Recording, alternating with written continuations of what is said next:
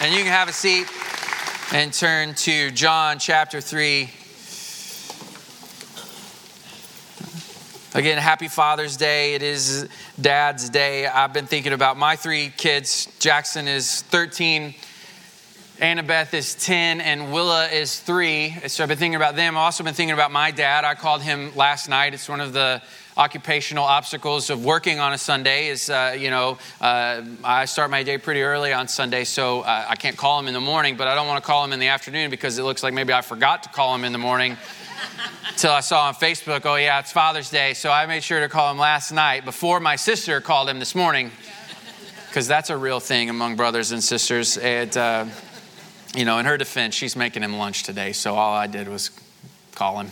Uh, but uh, when I was talking to him last night, I was just remembering a, a lot of what my childhood was like. And I, I, think I've told you this before, but I never saw a repairman in our home growing up. For the 20 years that I lived at 3934 West Young Street, Springfield, Missouri, 65803, they don't live there anymore, so it doesn't matter. Uh, the, I never saw a plumber, I never saw an electrician, I never saw an air conditioner person because my dad did all of it. And so when I think about my childhood, I think of a towel that looks a lot like this. I don't know if your dad had uh, shop towels, right? In our house, there was a towel that you used inside the house. And once it was worn out, it graduated to his garage, in which very quickly it looked like this. Because if you're, you know, doing all of that work, the electrical, the plumbing, the uh, maintenance, the building, you know, you're going to be dirty and slimy and have to wipe up things. And so I just remember his garage being filled with towels uh, that look a lot like this. And this towel, what it symbolizes to me is uh, a good dad, because a good dad says, I am going to serve. I'm going to put other people ahead of me. I'm going to put your, your mom and you and your sister, I'm going to put them ahead of me. And I'm going to serve just to make sure that you have what you need. And I'm doing everything that I can to, to, to give you what you need. Um, I think that's what a good dad does. A good dad says, I'm not first, uh, I'm not at the top, but like the Lord, I'm, I'm going to the bottom to lift others up. Um, we just happen to be at the end of John chapter 3 as we're making our way through the gospel. And what's interesting is the attitude of a good father is the attitude that John the Baptist showed at the end of John chapter 3. So if you have your Bible with me, John chapter 3, we're going to start in verse 22. If you remember from last week, a religious man named Nicodemus came to Jesus at night, and Jesus gave him some private lessons lessons about eternal life, lessons about being born again lessons about what the kingdom of God really was, lessons about what it means to live inside the light. And it says in verse 22 After this, Jesus and his disciples went out into the Judean countryside, where he spent some time with them and baptized. Now, John was also baptizing at Aenon near Salim, because there was plenty of water and people were coming and being baptized. This was before John was put in prison. An argument developed between some of John's disciples and a certain Jew over the matter of ceremonial washing. They came to John and said to him, Rabbi, the man that was with you on the other side of the Jordan, the one you testified about, look, he is baptizing, and everyone is going to him. To this, John replied, A person can receive only what is given them from heaven. You yourselves can testify that I said, I am not the Messiah, but am sent ahead of him. The bride belongs to the bridegroom. The friend who attends the bridegroom waits and listens for him and is full of joy when he hears the bridegroom's voice. That joy is mine, and it is now complete. He must become greater, I must become less. The one who comes from above is above all. The one who is from the earth belongs to the earth and speaks as one from the earth. The one who comes from heaven is above all. He testifies to what he has seen and heard, but no one accepts his testimony. Whoever has accepted it has certified that God is truthful. For the one whom God has sent speaks the words of God, for God gives the Spirit without limit. The Father loves the Son and has placed everything in his hands. Whoever believes in the Son has eternal life, but whoever rejects the Son will not see life, for God's wrath remains on them.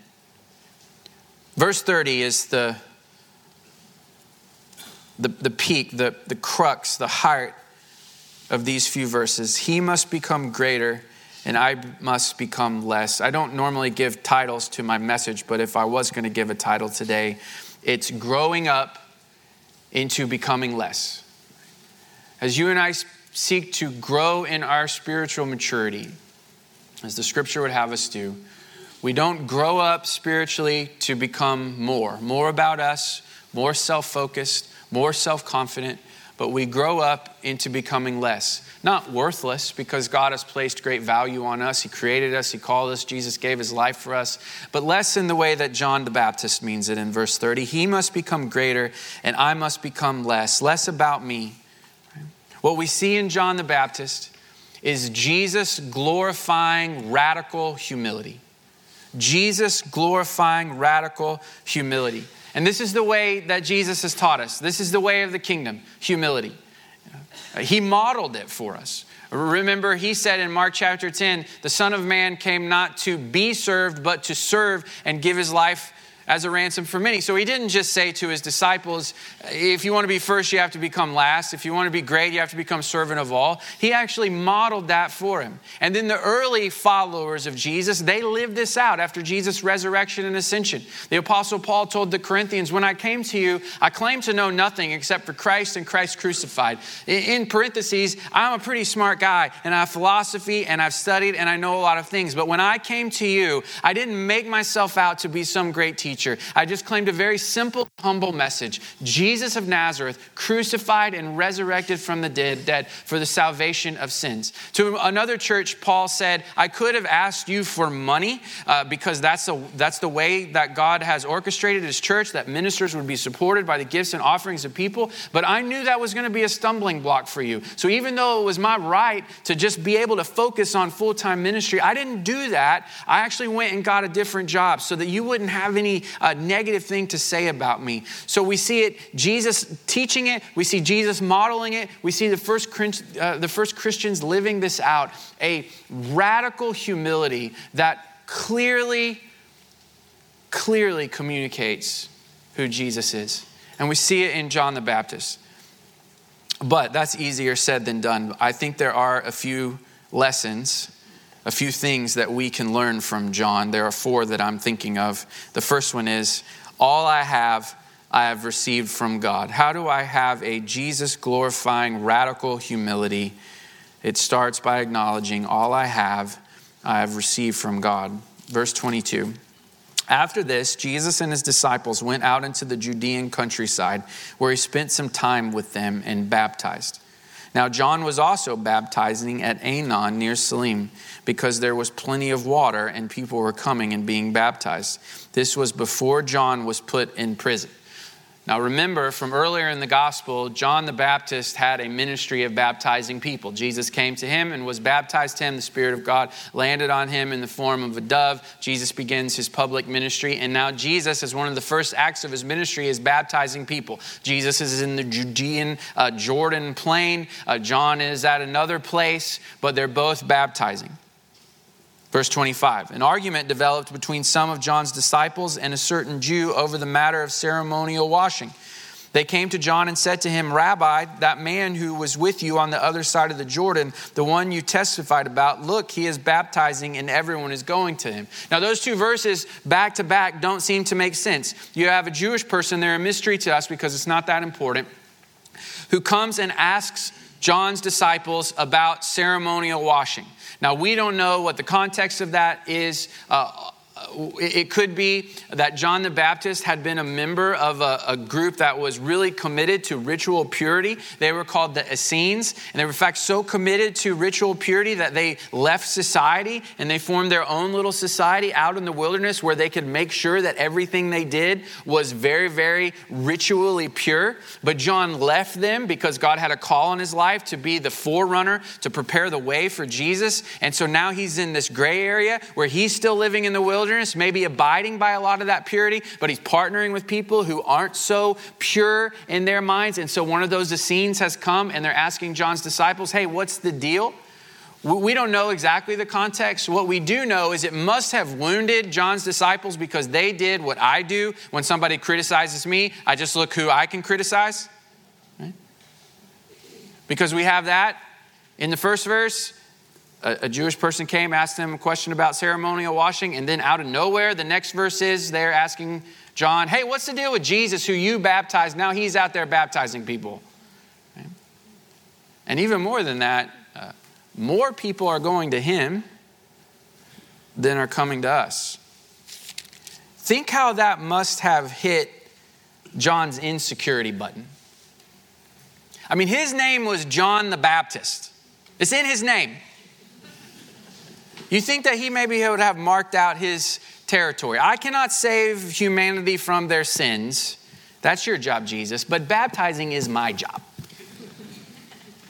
But Jesus is baptizing. In, in, fact, even more than that, chapter 4 is going to tell us that it wasn't even Jesus himself that was baptizing, it was disciples. So not only has he taken the thing that John the Baptist is known for, he's delegated it out to just regular people who are disciples of, of Jesus.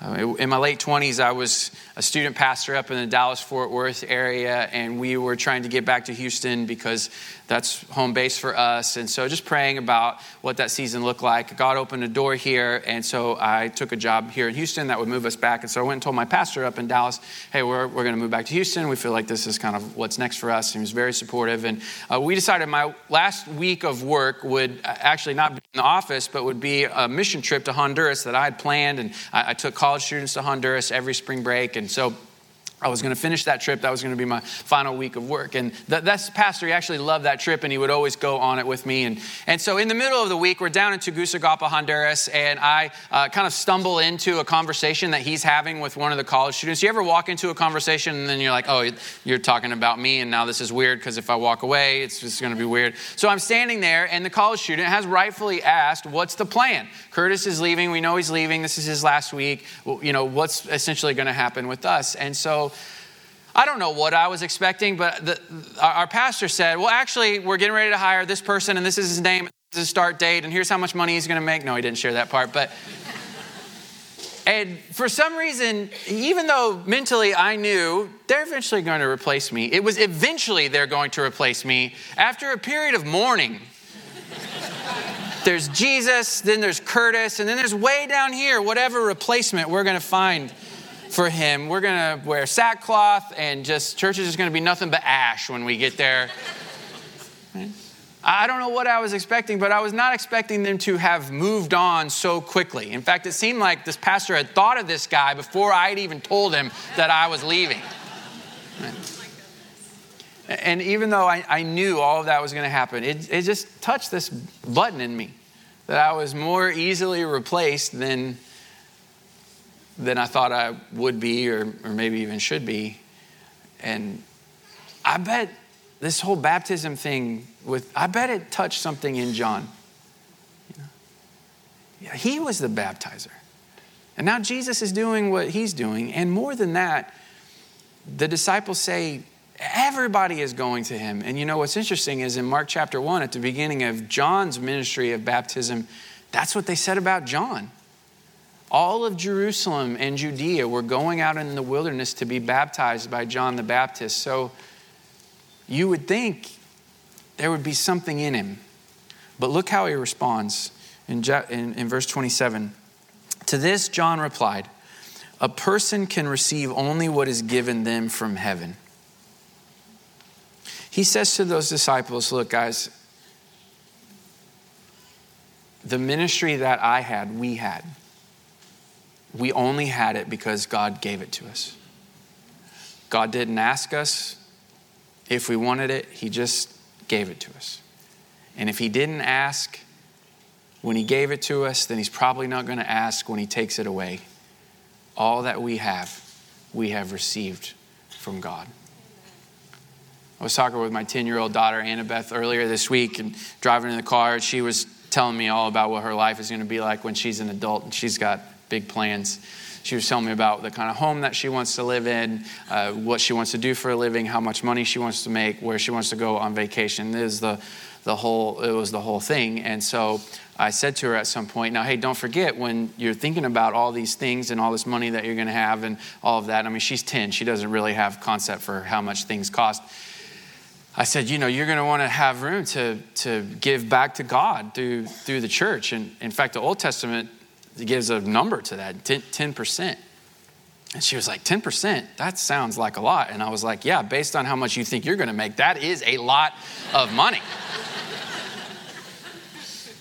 And she was just felt a little bit shocked by that. And I was like, well, you got to remember, one of the reasons that God would have us do that is to remind us that all that stuff you listed before, where you're going to live and what you're going to do and where you're going to go and what you're going to have, he tells us to, to give a percent, to give generously to remind us that all that stuff comes from him. That it doesn't come from our hard work or our good job. It's really a gift from God.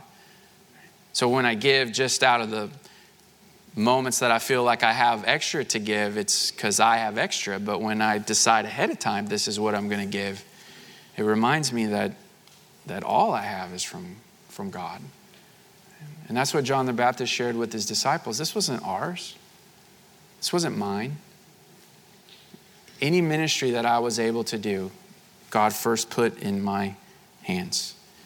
And think about how important that is to Jesus glorifying radical humility because if you think and I think that all that we have, we have earned, that's a reason for pride. That's a reason to look down on somebody who has less than we do because it means that they have not worked as hard or worked as smart as we have. But if we recognize everything that I have is from God, yes, I've partnered with God in a lot of daily grinding but really all I have is from God, then it, it imposes a, a rightful humility in us. Second thing that I want you to write down how I can have and you can have Jesus glorifying radical humility. I know who I am and who I am not. I know who I am and whom I am not. You yourselves, verse 28, can testify that I said, I am not the Messiah, but am sent ahead of him. The bride belongs to the bridegroom. The friend who attends the bridegroom waits and listens for him and is full of joy when he hears the bridegroom's voice. That joy is mine, and it is now complete. He must become greater, I must become less. So, John uses wedding party language. Now, it's not random. Actually, the prophets Isaiah and Jeremiah use wedding language to describe Israel's relationship with God. So he's intentionally bringing that in. And he's saying, hey, in this wedding between God and his people, I'm not the main event. I, am not the, the groom. I am a groomsman. I'm here in support of the groom, and the groom is Jesus. I've already told you guys that I'm not the Messiah. I'm not the one that God has sent. Jesus is. So you shouldn't be surprised that this has happened. All we've received is from God and this is the way it was supposed to happen. If you've been to a wedding or you've been in a wedding party, you know that you do everything that you can to make sure that you don't steal spotlight from the bride or groom. Uh, we had five groomsmen in our wedding. Amanda wanted more in the wedding party, but I only had five friends, so that's where we had to put a cap on it. One of the friends was a. Uh, well, he is a loose cannon, still is a loose cannon. He's fun in that way. But there was a, a, microphone opportunity for all the groomsmen. And so we made sure that we knew what he was going to say. We made sure that he had it written down. We made sure that he understood that off the cuff was not a thing that was happening at our wedding with him. He may have been offended by the lack of trust, but he earned the lack of trust over the period of our friendship. That's why he's the groomsman, because he was fun to be around, not, not, but we're not giving him a microphone. There's two distinctions. I like you around, I don't want you talking.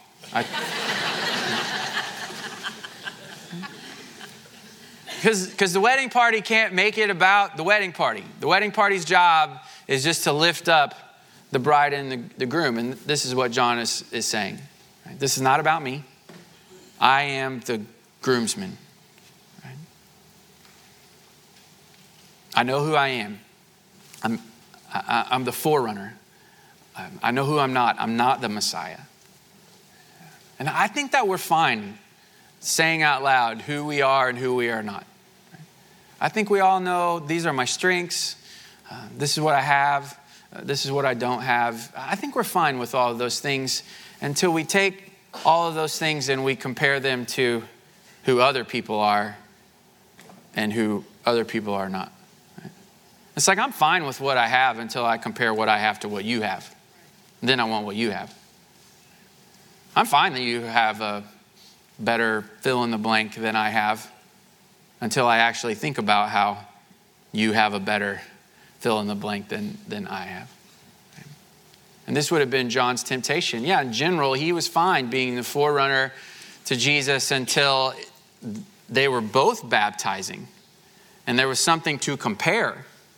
There were, there were numbers. More people are going to Jesus than are going to me. The, the challenge is can I know who I am and who I am not in comparison with other people?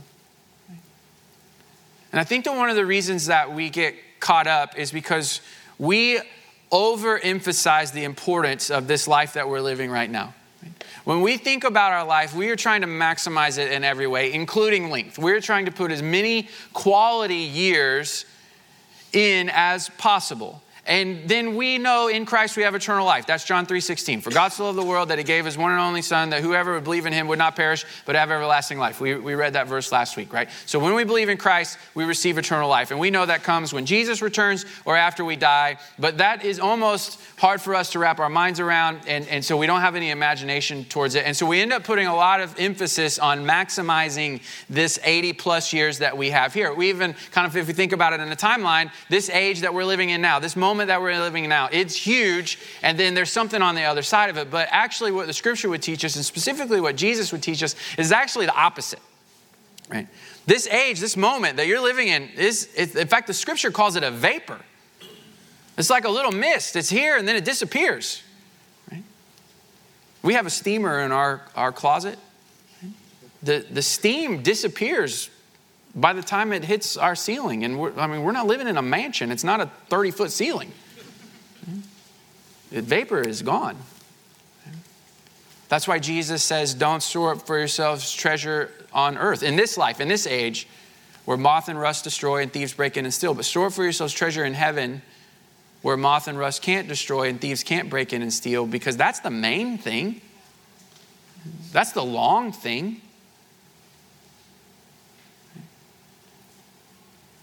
So, what does it matter if your house is bigger than my house in the vapor? What does it matter if you can take better vacations than I can take in the vapor? What does it matter if your kids make better grades than my kids in the vapor? It's so short. So don't sacrifice the main thing for the vapor. Do things in the vapor that will be treasure in the, the main thing. John, John the Baptist, I think, understood this.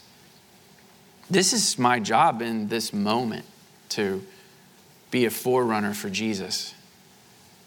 But it's just this moment there's a kingdom that's coming, there's an age to, to come. And that's what I'm living for. I know who I am and who I am not. Number three, I find joy where I am and in who I am. I find joy where I am and in who I am.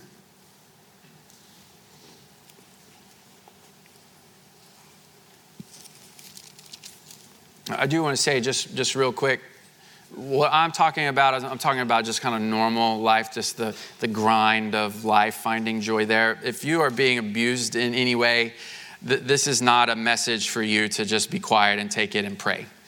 Uh, I think the church historically has done that. You know, you just pray harder and, and your husband will be nicer to you or, or whatever. If, if you are being abused in any way, in public or in secret, call the police. If you need help, we will help you call the police if it's a little more complicated than that. There is somebody who can help you. This is not find joy in something that God would not have for you. I don't, I don't know why, I just feel the need to say that. It is not God's will for any person, especially any child, to be abused. I'm talking about finding joy just right here in the regular, everyday of life, even when things are not going well.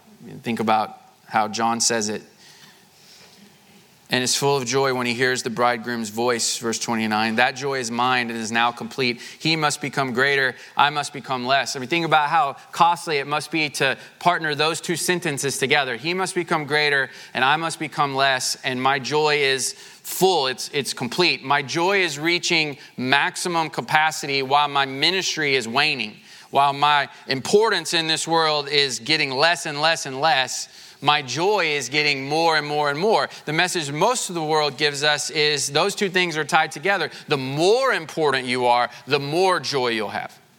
But John says, I'm actually finding more joy in becoming less because I'm doing the job that God has for me to do. When I think of joy, I'm talking about resolved happiness that is the fruit of the Spirit aided by thanksgiving. Resolved happiness that is the fruit of the Spirit aided by thanksgiving. Because John's joy is not easy, it's actually very costly and expensive. Because again, his fame is disappearing. Now, I've never been famous. I'm guessing most of us have never been famous. But if you walk into a room and for a while you are the most important person in the room, and then something happens and you walk into the room and nobody cares, I bet that's pretty hard to deal with. His fame is going down, down, down, down, down. And then on top of that, he's going to end up in prison. That's what this passage says. And we know from the other gospel that his prison sentence is going to end not with a release, but with a beheading. He's going to die. And still, he's saying, My joy is complete because I'm doing what God has asked me to do. I know where I am and who I am, and I'm finding joy there. We live in a you can be anything that you want culture. And that is sort of true, right? Like if you are a uh, like kind of a nerdy guy today, but it's Father's Day and your masculinity is being raised up and you think I'm going to become a fisherman. You can drive down this freeway right here to Bass Pro and you can reinvent yourself. For a hundred grand, you can reinvent yourself with a nice boat and you would come back to church next Sunday and we would be like, You're a fisherman. You didn't need to bring your pole this morning, but we respect it. You can reinvent yourself. You can do the opposite. If you're kind of a burly, manly hunter guy, but you want to be a computer guy or a, a business guy or a Silicon Valley guy, you could reinvent yourself that way. But there are ways that you can't be anything you want. Like the ship has sailed, I cannot play in the NBA finals. I would have liked to do that at one point in my life, thought I was going to do that. Um, five foot nine, unathletic, not an impressive resume to get you into the NBA finals. So, in some ways, you can be what you want, and in other ways, you, you, you can't be what you want. But that, that gray area of sometimes you can and sometimes you can't, what it does for us is it's always a carrot on the stick. Right? That joy is just ahead of you. Joy is just in the next season. Joy is on the next page. It's not on this page, but it's in a reinvention of yourself or a, um, a renovation of your life or uh, when things change a little, little bit. Right? The reason you're unhappy now is because you have these things in your life, but when they're gone, you will be happy. So today's Father's Day. Maybe some of you would like to be a father and you're not a father yet. When I get kids, I'm going to be content. When, when these kids are older and they're a little easier, that's when I'm going to experience joy. When these kids get out of my house, that's where I'm going to be the most joyful. Right? Now I miss those kids when, when my grandkids get back into this house. That's when I'm going to be happy. Joy is just always in the waiting for us in the next season, and then we get to the next season, and then for some reason, then it's oh, it's in the next season. I mean, just, just think if you could go back in time and tell the 21 year old version of you, those of you who are a little bit older, all that you have right now and then you told them, but I'm still not really content and happy, they'd think you're crazy. If I went back to the 21 year old version of myself and I said, here's where you're gonna live, here's where you're gonna have, and here's your kids, and here's your church family. And then I said, but you know, I'm just really not, not content. The, the 21 year old version of me would say, you, you have so much more than I've even ever imagined. But because we live in this you can be anything you want sort of sometimes culture, we think really happiness is just waiting on us ahead. And the truth is, is we just need to res- be resolved to find joy in this season through the power of the Spirit of God filling our lives aided by thanksgiving, remembering everything that I have comes from God. Then finally, I honor Jesus as Lord. How do I have radical humility that glorifies Jesus, I honor Jesus as Lord. Verse 31 The one who comes from above is above all. The one who is from the earth belongs to the earth and speaks as one from the earth. The one who comes from heaven is above all. So Jesus is saying, If you're of the earth, you speak of the earth and you're of the earth. But I am not of the earth. I have come from heaven. I am God's son. I have been anointed by God's Spirit at my baptism. I am above all. Verse 32, he testifies to what he has seen and heard, but no one accepts his testimony. Now, isn't it interesting that earlier in this story it says that all people are going out to him? Right? John's disciples are bothered because so many people are going out to be baptized by Jesus out in the wilderness. But Jesus here says, through John, no one is listening to me. No one is receiving my testimony, which is a really good reminder to uh, those of us who have become really proficient at coming to church that it's possible to be around and not be changed.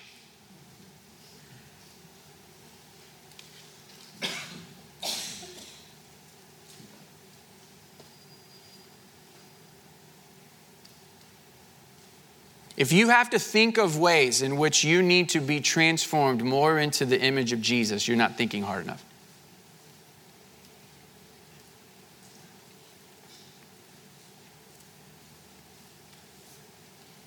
What a, what a terrifying summary of someone's life.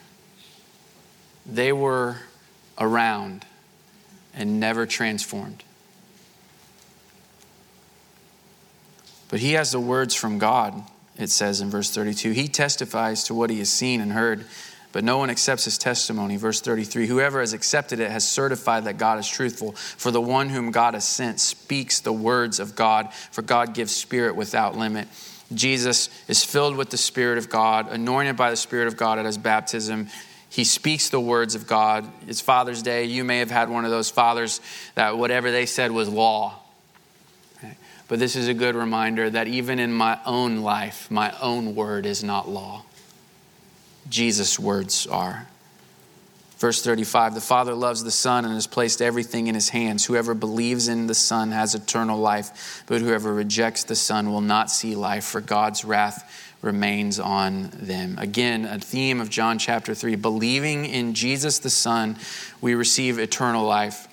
Romans chapter 10, verse 9, the Apostle Paul would later go on to say that if you confess with your mouth that Jesus is Lord and believe in your heart that God has raised him from the dead, you will be saved. How do we receive salvation and eternal life? We do so by saying out loud, Jesus is Lord. And God has proven that by resurrecting Jesus from the dead.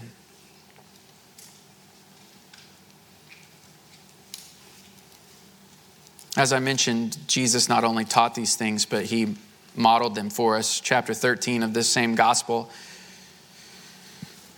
It says in verse 1 It was just before the Passover festival, and Jesus knew that the hour had come for him to leave this world and go to the Father. Having loved his own who were in the world, he loved them to the end. The evening meal was in progress, and the devil had already prompted Judas, the son of Simon Iscariot, to betray Jesus. Jesus knew that the Father had put all things under his power and that he had gone from God and was returning to God. So he got up from the meal, took off his outer clothing, and wrapped a towel around his waist. After that, he poured water into a basin and began to wash his disciples' feet, drying them with the towel that was wrapped around him. Skip down to verse 12. And when he had finished washing their feet, he put on his clothes and returned to his place. Do you understand what I have done for you? He asked them. You call me teacher and Lord, and rightly so, for that is what I am. Now that I, your Lord and teacher, have washed your feet, you also should wash one another's feet. I have set for you an example that you should do as I have done for you. Very truly, I tell you, no servant is greater than his master, nor is a messenger greater than the one who sent him. Now that you know these things, you will be blessed if you do them. If Jesus, the Son of God, the, the Lord of all and above all, carried a towel. How, how much more should we, his followers, be filled with humility that would cause us to wash one another's feet, to take the place of a servant, to not say, I'm first, I'm the best, to not try to make everything in this vapor all about me but to follow his teaching, follow his example, follow the example of the early Christians, and have a radical humility that helps people see Jesus more clearly. I'm guessing that you and I are more influential in this city for Jesus' sake than we think that we are. It's just our pride is blurring the picture for so many people. Like John the Baptist, we need to realize that everything we have is from God. We need to know who we are and who we are not. We need to find joy in who we are and who we are not. And remember that Jesus is our Lord. And if Jesus, our Lord, washed people's feet, then we should too. Let's pray.